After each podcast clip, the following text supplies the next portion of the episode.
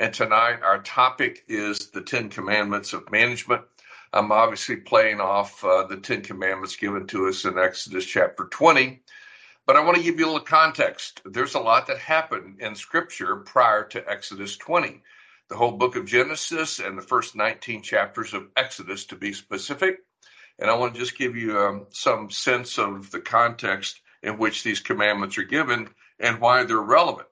This is important today because we have many in the body of Christ who do not uh, think that the Old Testament is relevant. Uh, and furthermore, they would say things like, you know, the law, we don't have to obey the law. Um, but you have to keep in mind the law uh, was served a purpose, served multiple purposes. One purpose was to reveal sin, but the other purpose was to reveal righteousness. And so the law has great value in helping us understand more about who God is and what he's you know calling us to do in terms of our lifestyle as well as what he calling us to do in our assignments here on earth. So the the Bible begins with the creation mandate as the foundational mandate for mankind. It is the true Great Commission. It's the reason we're here. We're here to be God's ruling agents on earth. He made us in his image we are the only animate objects in the universe that can do what we do. And we're able to, to organize and manage God's creation because he has put enough of himself in us to be able to do it. No other animate object object uh, could do that. So that's one of the clarities that we need to get to is that that's why we're here sometimes I think people are very confused about why we're here. They act like, you know, we're here just to get everybody saved. And that's really not a good way to think about it. That's not biblically sound. So we've got to we've got to begin at the beginning, and we begin with the creation mandate, the creation order. Genesis one and two gives us the creation order. It tells us a lot about what God's intent and purpose is, including things like marriage. These things are defined and illustrated there for us. In Genesis chapter 3, we have the fall of man, where Adam and Eve served as a proxy for humanity, and they disobeyed the one command they had. And the consequence of that was death. Death manifests in three ways spiritual death, physical death, and eternal death. Spiritual death happened immediately to Adam and Eve. Physical death was deferred, and eternal death was deferred. But there will be an end of that. In fact, Adam and Eve have already died physically, so that deferment has ended for them. And eternal death has not come because the final judgment has not come yet. So we live in a time between the fall and the final judgment. So during this time, we are the heirs of Adam and Eve. We are born with their fallen nature. And so we come into the world with a bias to sin. We do not come in morally neutral. We don't come in with the ability to make choices any way we please we come in with a bias to sin. It's very easy to see that. If you've had children, you know you didn't have to train them to sin. Sin comes very easy for them. You have to train them to do things that are right. And inherently, they know some things that are right because we have some common grace to know some of God's basic principles, like you shouldn't murder, you shouldn't kill people. We know those things. But we don't have enough ability in and of ourselves to meet God's righteous standards. So God has started a, according to his first proclamation of the good news, he started a meta narrative of redemption. See, the Protevangelium of Genesis 3.15 is the first proclamation of the good news. The good news that God is going to defeat death. When Adam and Eve sinned, the consequence was death in all of its expressions.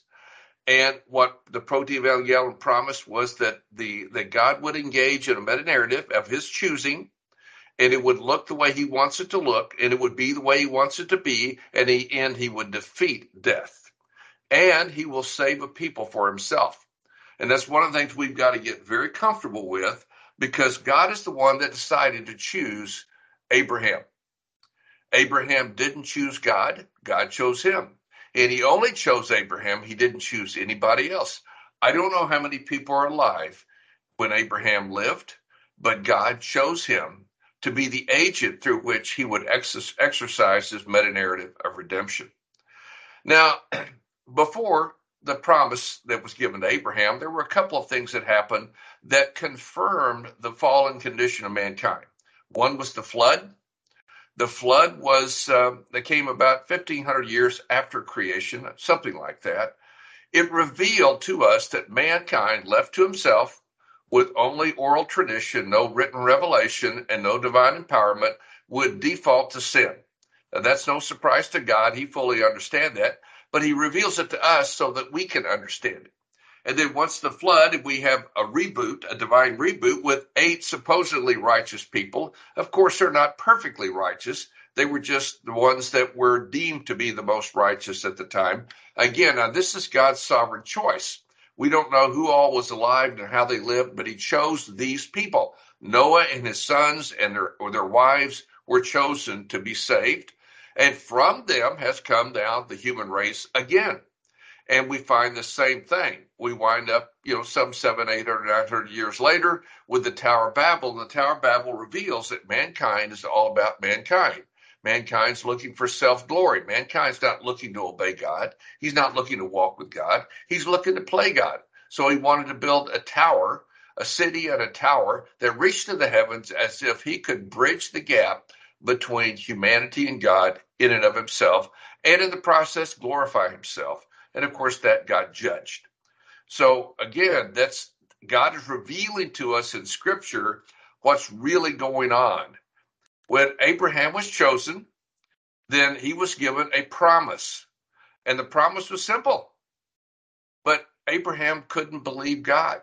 He couldn't see how God could fulfill the promise through him, through his heir, because he was too old and his wife was too old to bear children. They could not believe that God could handle that. So they decided to take matters in their own hands. More sin revealed here.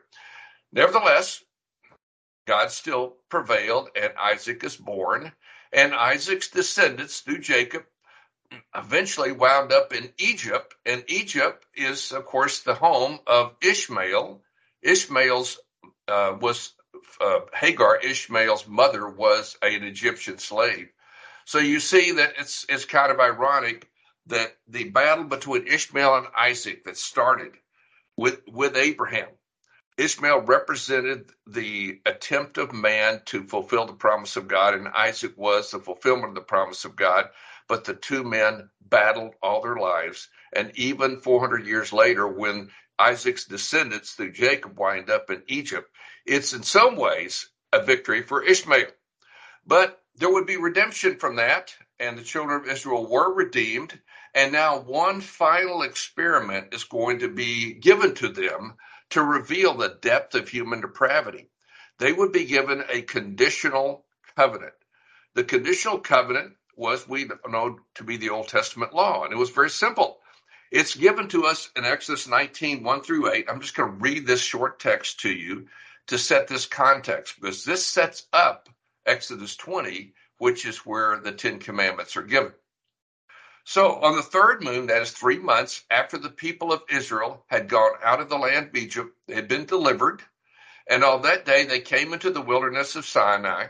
They set out from Rephidim and came into the wilderness of Sinai, and they encamped in the wilderness. There Israel encamped before the mountain while Moses went up to God. The Lord called to him out of the mountain, saying, Thus you shall say to the house of Jacob, and tell the people of Israel, You yourselves have seen what I did to the Egyptians, and how I bore you on eagle's wings and brought you to myself. Now, therefore, if you will indeed obey my voice and keep my covenant, you shall be my treasured possession among all peoples, for all the earth is mine, and you shall be to me a kingdom of priests and a holy nation. These are the words that you are to speak to the people of Israel. So Moses came and called the elders of the people and set before them all the words of the Lord had commanded him. All the people answered together and said, All that the Lord has spoken, we will do. And Moses reported the words of the people to the Lord. Now, this is probably the epitome of arrogance and presumption to presume that you could obey the words of the Lord, the law of God in all of its detail perfectly. That's what he meant. I don't know how well they understood that, but they certainly didn't know themselves. They didn't realize for a moment that there's no way they could do this. Some people have argued that if God gives you a command, he gives you the ability to do it. This is an example how that's not correct. God can give us a command and we don't have the ability to do it. And the purpose for the command is to reveal to us that we don't have the ability to do it.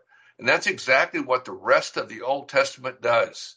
It reveals mankind's depth of his depravity. It reveals his inability, his impotency to be able to, to obey the commands of God perfectly, which is what God's standard is. And Galatians 3, uh, Paul explains all this and explains the law was intended to reveal sin, and it did. The Israelites sinned mightily. In fact, it wasn't long before they had built their, their first idol. In fact, Exodus 32 was the, the golden calf. Most of you probably know about that. That was the first idol. So very quickly they disobeyed. They failed very quickly. And the rest of the Old Testament is just more failure at one after another until finally the, the period is over and God has concluded this period and sovereignly sends his son now to save mankind, to do what for mankind, what mankind could never do for himself, to be the perfect, you know, obedient one who could obey the law perfectly, and that he died as our substitute, and God used his death now to be the vicarious atonement for all of us. So that basically the Old Testament sets up the New Testament. The Old Testament confirms that we cannot self save, we can never redeem ourselves, we don't have the power to choose Christ, we don't have the power to obey Christ. We need a Savior. That's what it sets up. But in the midst of this, God gives the Ten Commandments. That's part of the law that they had, which they failed to obey. And the Ten Commandments reveals things about the righteousness of God that are still relevant today and should be guides to us today. So that's why I'm appealing to this as the Ten Commandments of management. So let me just walk you through this quickly. And uh, this is commandments one through four. It says, starts out here, if you see on the left hand column at the bottom, the first verse says, And God spoke all of these words, saying, I am the Lord your God, who brought you out of the land of Egypt, out of the land house of slavery. And so then he starts listing these commandments. They're in verses 1 through 17 of Exodus chapter 20. The first one is, You shall have no other gods before me. It's like, in the beginning, God. Any questions?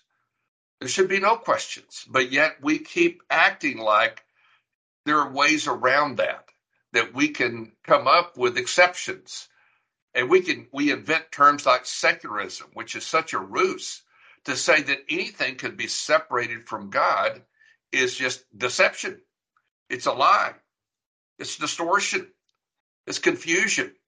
Everything comes from God. All wisdom, all knowledge, all creation, every molecule, every principle that works in God's universe comes from Him. The only thing that doesn't come from Him is this rebellion and distortion that mankind is engaged in. The second commandment you shall not make for yourself a carved image or any likeness of anything that is in heaven above, or that is in the earth beneath, or that is in the water under the earth. Now, the challenge here for us is that we are very prone to worship creation. And that's what you see happening commonly. When people are unclear about the Creator and the fact that He is transcendent and He's so beyond His creation, they wind up worshiping the creation. That's exactly what Romans 1 tells us that mankind has repressed the truth of God in unrighteousness and worship creation instead of the creator. So that is commonly done in almost in every worldview except Christianity. In true Christianity, there are professing Christians that do this, that make this mistake. But true Christians that are truly worshiping the Creator, they know they're worshiping the Creator, not the creation. So that's the second thing. The third law is you shall not take the name of the Lord your God in vain, for the Lord will hold, not hold him guiltless who takes his name in vain. It's a serious thing. The name of the Lord should be held in high esteem and reverence and should be honored. And we should recognize we are agents who represent him. That means we act on his behalf. We should act in his name, meaning we should act congruent with his character and nature and purpose. So that you can see that's a very important principle for all of us. And we're going to see in a minute some scripture. I'm going to give you some scripture references in the New Testament that tie back to these that hopefully will guide us in how to think about the Ten Commandments of management. And the fourth commandment is remember the Sabbath day to keep it holy. And you'll see there's more verbiage there. And I've, I've just highlighted the, the initial phrase like I did in verse two. Two and four, there's a lot more that he says about that. I just it just doesn't fit easily on a slide, so I've had to use a smaller font. But that does not mean it's not important. It just I just needed to do that to put it on the slide. But these are four, the first four commandments are about how we love God. Uh, today, we seem to commonly sing songs where we boast about how we love God. Um, you know, that's probably pretty arrogant. Uh, loving God, if you really love Him, you will obey Him. And you obey everything. And most of us don't have a clue how to do that. Our ability to obey God is limited because we don't know Him very well. We don't know His commands well. Uh, I've done some studies over the years trying to find out how many commands are there for Christians that we can find in the Bible, and I I can't find anyone that's got a definitive list. I find people that will acknowledge there are hundreds of them. Others say there are thousands of them, and they try to categorize them and organize them in various ways. All we can say is the Bible is full of commands. If you read it correctly and understand what God is saying, you will find commands in just about every book of the Bible. Uh, sometimes I've taken groups and we've done little studies where we would take a passage of scripture like Matthew 5 or 6 or 7, which is the Sermon on the Mount, and I just say, okay, let's take one chapter and let's go find every everything here we think should be is a command that Christ has given to us. And typically in one chapter like that, we could easily come up with 30, 40, 50 commands, easy, because there's so much in the Word. There's so much truth in the Word. If you have the eyes to see and the ears to hear and a heart to obey, you'll see the truth. And the truth is, is very comprehensive. And there's no one that knows it all. We're all a work in process and we're all learning as we go along. All right, the next six commandments are about loving mankind and hopefully you're you're noticing that I'm connecting with uh, Matthew 22, where it talks about what's the greatest command in the law, and what's the and that's all they asked for. But Jesus gave them an answer to that, and he told them what the second was. The first of the commands is to love the Lord your God with all your heart, soul, and mind, and the second is to love your neighbors yourself. So, and you know that loving Him it means obeying Him. So, if you love Him, you obey him. And if you love his people, you're obeying him and how you treat other people. So this is really about uh, how to treat people. It's really social norms, how we communicate and work with together. So very quickly, number five is honor your father and mother, that your days may be long in the land that the Lord your God has given you. This is the first commandment with promise. And this speaks of the importance of recognizing the hand of God and sovereignly putting you in a family putting you under parents. And he did that for his purpose. And so your parents uh, are not your choice. And your parents are God's choice, and they are who you they need to be to serve his purpose in and through you. The next one is you shall not murder. That's six. Seven is you should not commit adultery. You see, these things are sin. Today, adultery is just uh, it's just a choice. It's no longer considered a sin. Or you should not steal rapidly today, stealing is becoming okay. And number nine, you shall not bear false witness against your neighbor, which means you should tell the truth. Well, people are increasingly viewing truth as just an option. It's a tool to accomplish your agenda. You use it if you need to use it. If you need to lie, you lie. And you can see we're disconnecting from these principles, these, you know, how God laid out things to be. We're no longer honoring that. And finally, you shall not covet your neighbor's house. You shall not covet your neighbor's wife or his male servant or female servant or his ox, his donkey, or anything that is your neighbor's. You see, coveting is about never being content. You're never satisfied. You never have enough. And that is very much part of our culture today. So here are these 10 commandments. So now, how do we connect these to management, to leading organizations, to running businesses, to running Christian communities, to running nonprofits or NGOs or whatever we're part of? How do we connect them? Well, I'm going to offer you some thoughts. These are not exclusive thoughts. These are just ideas to consider. If if I were to give you a blank template, you you could probably come up with your own applications. But I'm just going to give you these for your consideration.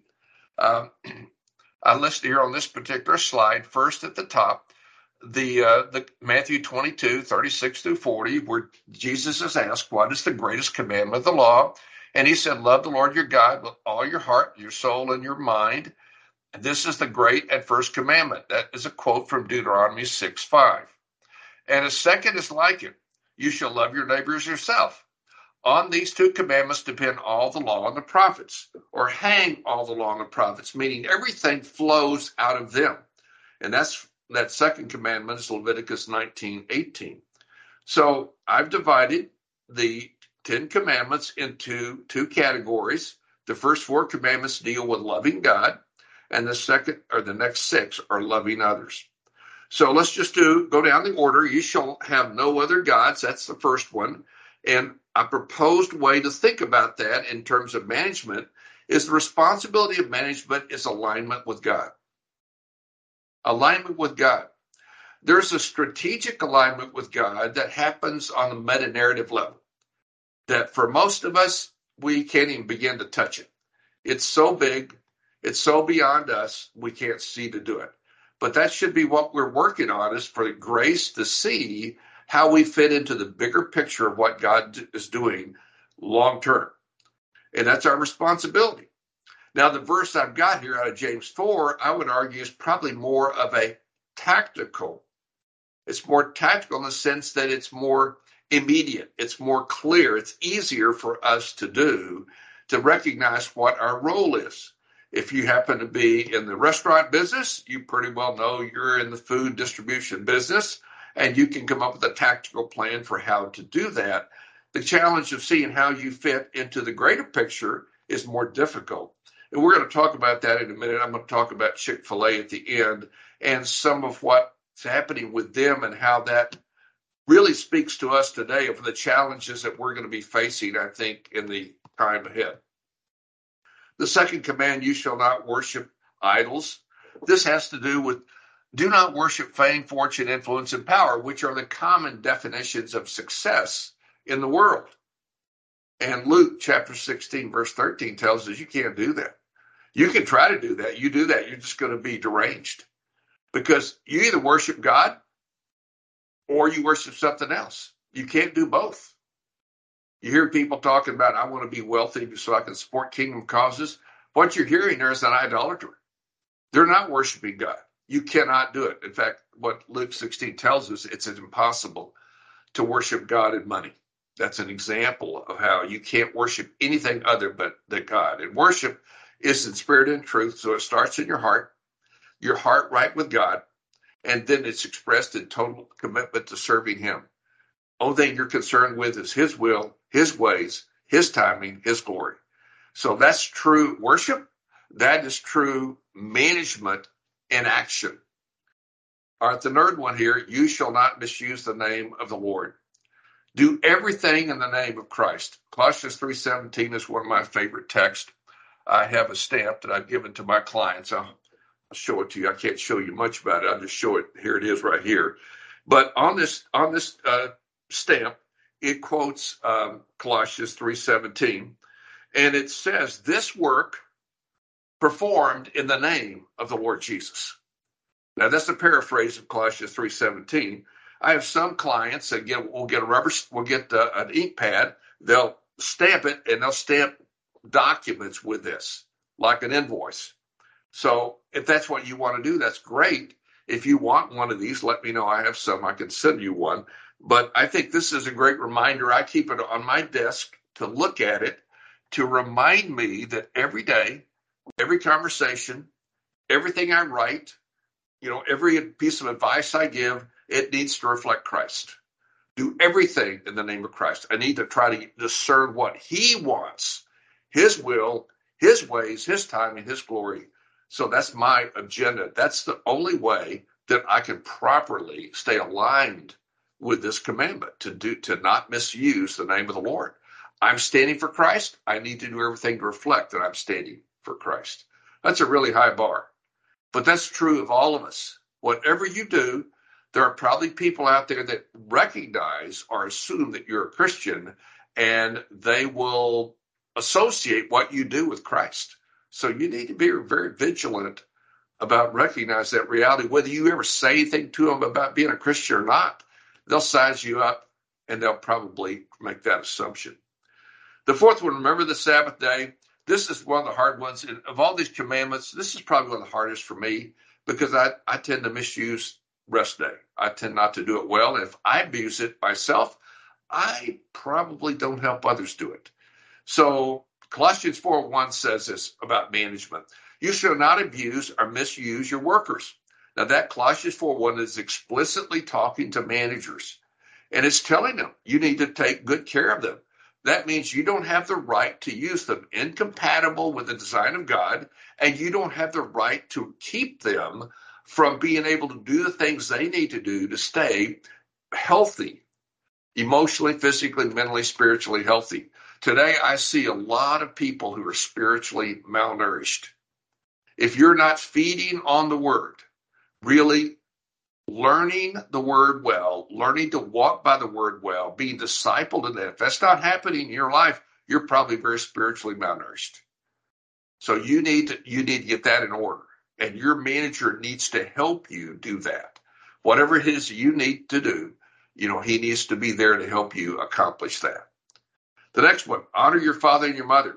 Now, your father and mother are your first authority figures. When you came on this planet, you immediately were under authority. You didn't get to pick them. You have no choice. They're your authority. Whether they're good or bad, that's not your concern. Your concern is to be submitted.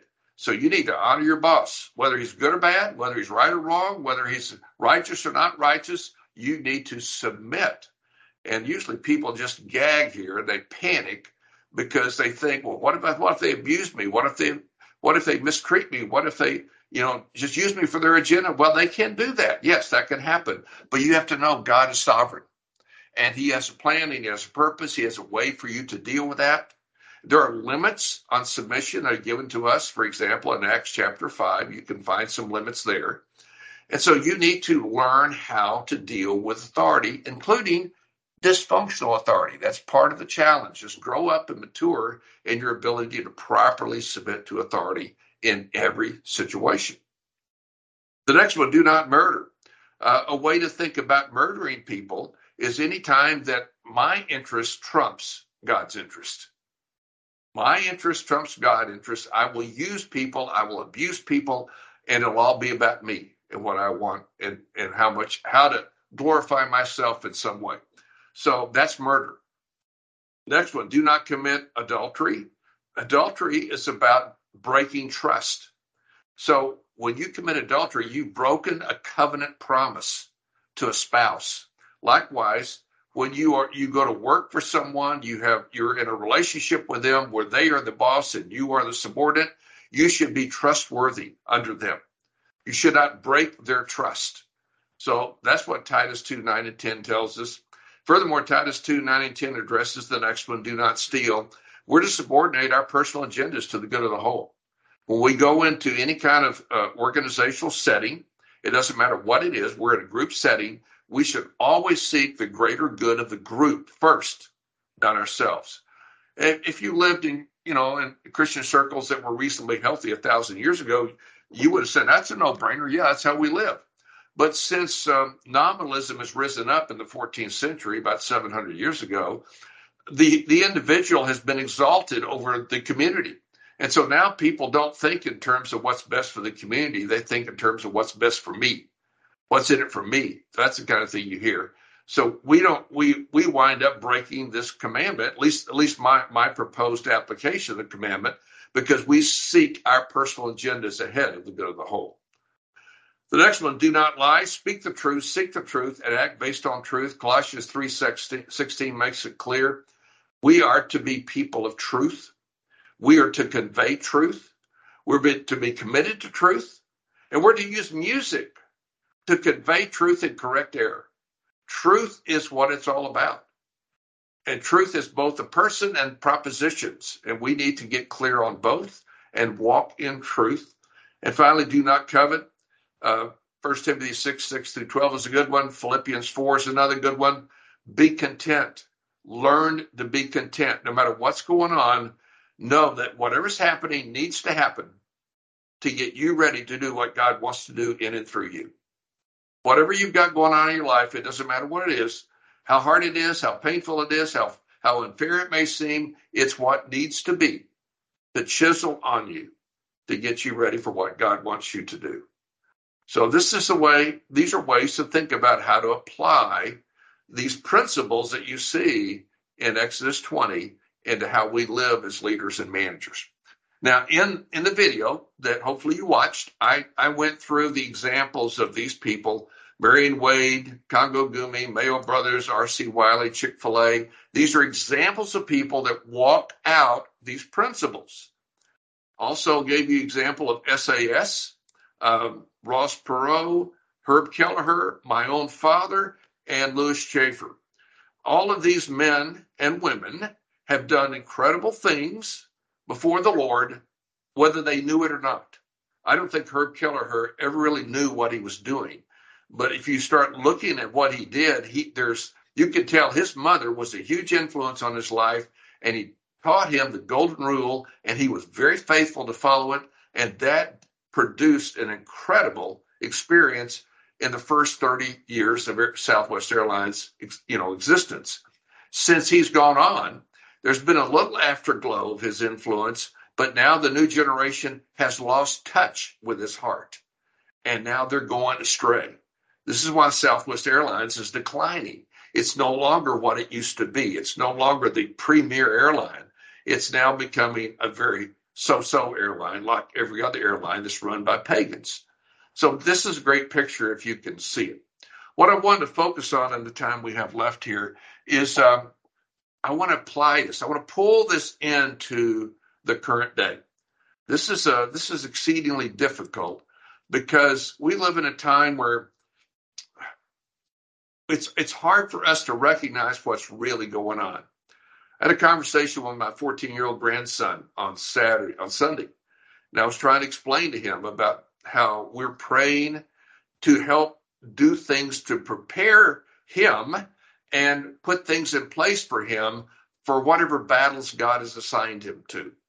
Now he just thinks that's just craziness. That his grandfather's just crazy, doesn't understand. And I said, You don't really get it. And I explained to him, This is what it was like when I was about your age. Uh, I was his age in 1961. That was when I was 14. This is the way it was back then. This these things were wrong. Divorce was wrong. There was no no fault divorce. Adultery was wrong. Fornication was wrong. Sexual relationships outside of the covenant of marriage were wrong. Period. No exceptions. Homosexuality was wrong. Abortion was wrong. Theft was wrong. You didn't defund the police, you supported the police. Greed was wrong. And deception and lies, that was wrong. You didn't lie, you told the truth that telling the truth is more important than anything else. My dad was sacrificed money for truth. Today, we sacrifice truth for money. We've got it all backwards. So I was trying to explain that to him. I said, you look at today, here we are, 2023. Uh, these things are right now. Divorce is right. Adultery is okay, it's an option. Fornication, have sex with whoever you want. You know, Mutual consent is all that's needed. Homosexuality is celebrated. It's not just tolerated, it's celebrated. Abortion, although it's the Roe v. Wade decision has been overturned, a lot of the states are adopting abortion laws. Abortion is still very much legal, it's still much practiced, and it's accepted as okay. It's not expected, not viewed as, as murder. It's theft. Uh, if you're watching the news, and you're paying attention to what's going on, particularly in cities that are run by by liberal Democrats, you see theft's not a problem. You just go steal anything you want. No problem because we defund the police. You know, the thinking here is that, you know, mankind is good. Mankind's not fallen. He doesn't need police that are mean spirited, and might do something bad. We just need social workers to help mankind to think better so they can make right choices. So that's what they want to do get rid of the police and just hire some social workers and remove all the restraints and let people do whatever they want, want to do. And then accordingly, they'll make the right choices. That's the theory. that's Marxism. That is not Christianity. That is very anti Christ. And then you have greed. Greed is good. Since 1987, with the movie Wall Street, where Gordon Gekko, a fictitious character, announced that greed is good, greed is right, greed is what makes everything better. Uh, people have bought that, and they don't have a problem with greed. We work for money now. I remember back back in the 60s and being around my, my dad's company and knowing a lot of the people that my dad worked with, I don't think I ever met one that worked for money. They always worked because they felt called to do it.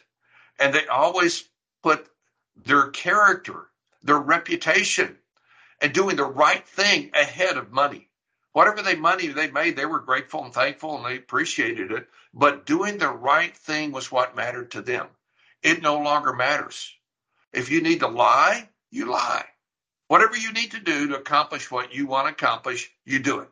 And that's considered okay.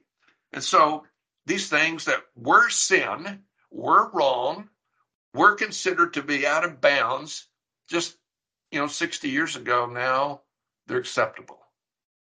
Now, what does this say? Isaiah 5:20 tells us this: Woe to those who call evil good and good evil, who put darkness for light and light for darkness, who put bitter for sweet and sweet for bitter.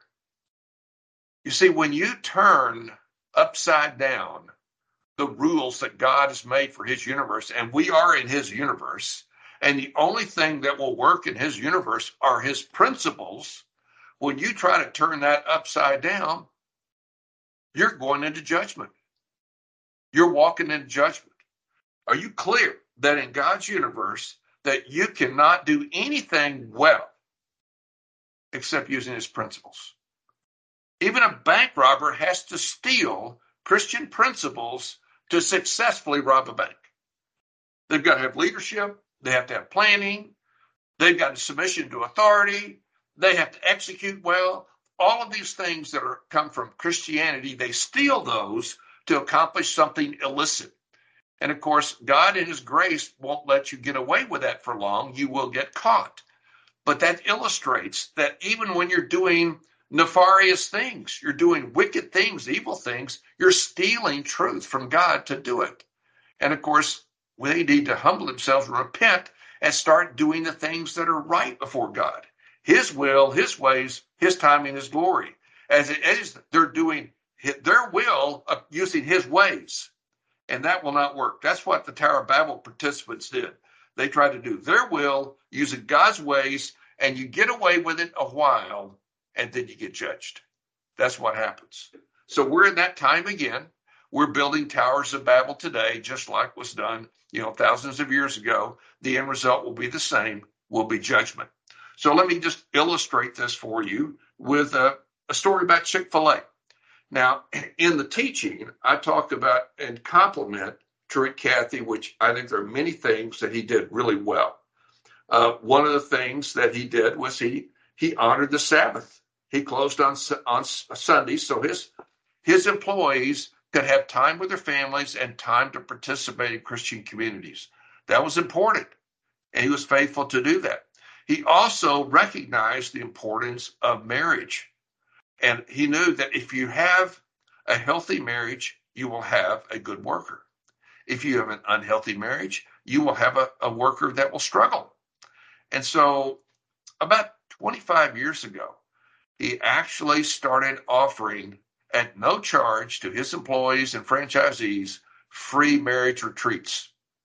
And then he went and built, spent over a million dollars building a retreat center for these marriage retreats. So he bought the property, built the build the infrastructure, and hired the people to run this so they could do counseling and run you know weekend retreats and seminars and things like this to train people in how to have godly marriages. He recognized that was great value to them personally, and as they were blessed personally, they would be more effective as workers. He had a lot of critics that criticized him. Now his uh, his heirs, which have taken over, he died, I believe, in 2015, I believe it was, but his heirs took over before the end of his life and uh, they they talked about taking the company public. And this is his son and his grand, grandchildren that were, you know, looking at this. And after they looked at this, they realized that if we go public, the public will never understand our values, never understand why we do what we do relative to Christian values. So they made a commitment to not take the company public so they could stay with the values. Now that's where they they cost themselves a lot of money to stay true to the Word of God, to stay true to it. Now, that was a very commendable thing. That was probably 15 years ago that that happened. Then in 2012, something happened, about 10 years ago. The LBGT community came at, at Chick fil A. Some of you may know this story and um, started criticizing because the way LBGTQ people look at it is if you support Christian marriage, you are anti, you know, gay marriage, which that would be correct. And Dan Cathy came out and said, yes, that's true. We support biblical Christian marriage. And of course, there was a boycott that the boycott goes on, I think, still today. There are a lot of people that won't go to Chick fil A because of that. But the heat is ratcheted up. And most recently, Dan Cathy, who was Truett Cathy's son, uh, before he transitioned, he transitioned about three years ago and handed off to his son Andy, who's now the new CEO. But but Dan began to waffle, and he began to concede something to the LBGT agenda, trying to compromise, trying to find middle ground. So when you start trying to compromise with the enemy, you're going to find it's not going to work. So currently, Chick fil A, though it's still doing well, is being boycotted by the extreme left people. And now that he's beginning to compromise, he's actually established um, an office for diversity, inclusion, and, and, and, equity and inclusion, DEI, as they call it. They, he's got an officer in charge of that, and they're actually beginning to embrace this, and they're actually beginning to give franchises to the LBGTQ people. Now, Chick fil A is harder to get a franchise for than it is for you to get into Harvard. About 3% of the people that apply to Harvard get in. Only one tenth of 1% of people that apply for Chick fil A franchise get one. So it's a really high bar they've traditionally had, but they're beginning to cave and to waffle. Well, the people that the true Christians, the conservative Christians, are looking at this and they're beginning to get very un, unhappy because now Chick fil A is trying to put their foot in both worlds. That probably will not go well. It's hard to say where it's going to go, what's going to happen, but they seem to be very content at trying to find some middle ground of satisfying both, and they're not satisfying either one. So that is very likely what all of us are going to face on some level, and maybe sooner than later. And we've got to be willing to face that, and that's that's hard. You've got to ask yourself, okay, if things get really difficult, uh, and I can't hire people based on biblical principles, what am I going to do? What if I'm forced to hire people? The law says I have to hire people. And if I don't hire people according to the law, I've got to deal with that. I may get lawsuits, etc. And it forces me to hire people that I do not, I'm not comfortable with. But if you don't, you don't hire these people, they wind up suing you and claiming that you have discriminated against them, and they will probably win because the court's no longer about justice. The courts are about winning, and so many of the judges they're biased. They're biased, not they're not trying to to weigh things to find just. They're biased in favor of the liberal agenda. So you're not going to find justice in the courts. So increasingly, there's not a, not a, a court of appeal. And so, what are you going to do? How are you going to survive in a culture where the pressure is going to be on you? What happens if you you have a, an industry that has to have a license, but to get the license renewed, you have to agree to a statement of faith that you don't agree with? What happens if you want to go to law school, but you can't go to law school unless you agree to an LGBTQ statement of faith? What happens if you want to go to medical school, but you can't go unless you agree to do abortions? You know, are, are you agree to do gender transitions or are you, you agree to do anything like euthanasia or infanticide, any of those kinds of things that you may be against your convictions? What do you do? These are the things that are beginning increasingly be, you know, in front of people. And it's just going to be a matter of time before it's in front of you.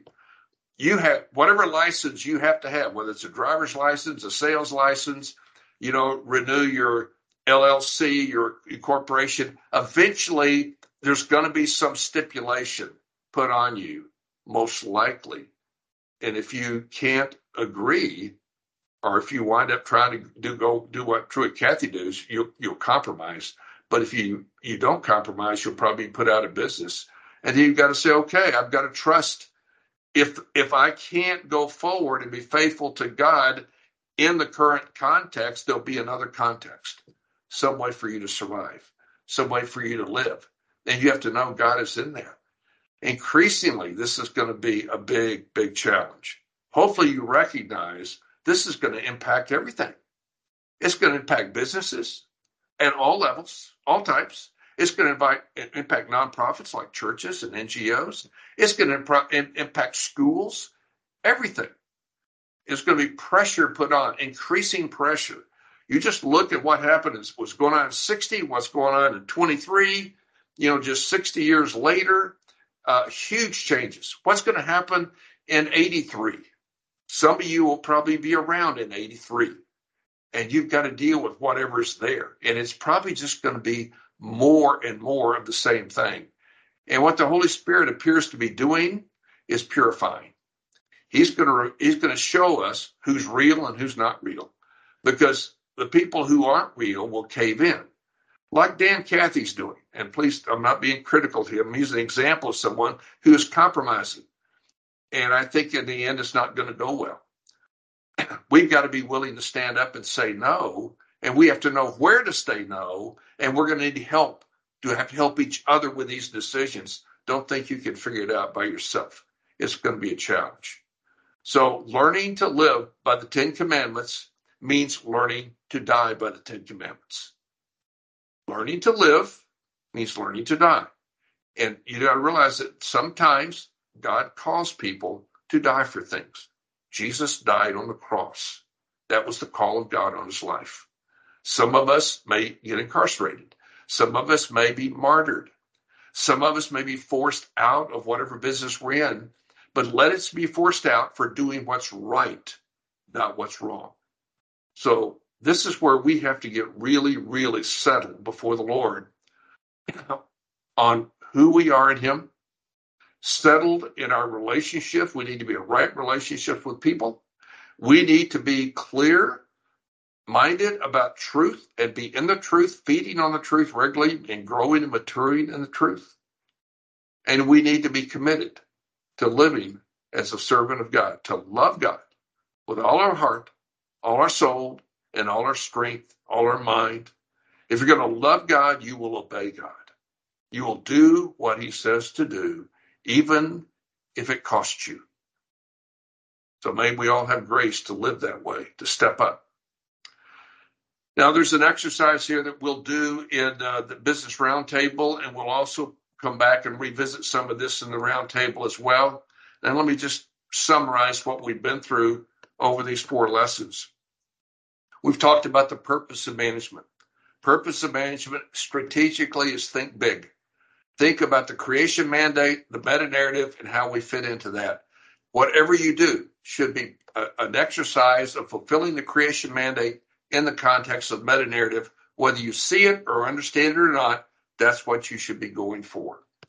The nature of management is to shepherd the flock of God that God has assigned to you as a manager. You don't get to pick them, they don't get to pick you. God assigns both. And we need to be humble, submitted, and teachable under Him to serve His purpose in the sheep we've been assigned to. The responsibility of management is tactically to align, discern, and align with the will of God in whatever business activities you're doing. You don't just go make up stuff. You don't go try to maximize profit. You go try to discern what you're called to do, and you go do it well for His glory. And whatever He provides, you are grateful. The, but the big agenda is to do it His will, His ways, and His time, in His glory. And finally, the Ten Commandments of business is about being a student of Scripture, being regulated by the Word, letting the Word of God guide and direct you in how you function, how you lead and manage, how you serve the purpose of God in and through your work activities. So may the Lord give us all grace to do this well and faithfully for His glory. In Jesus' name, amen.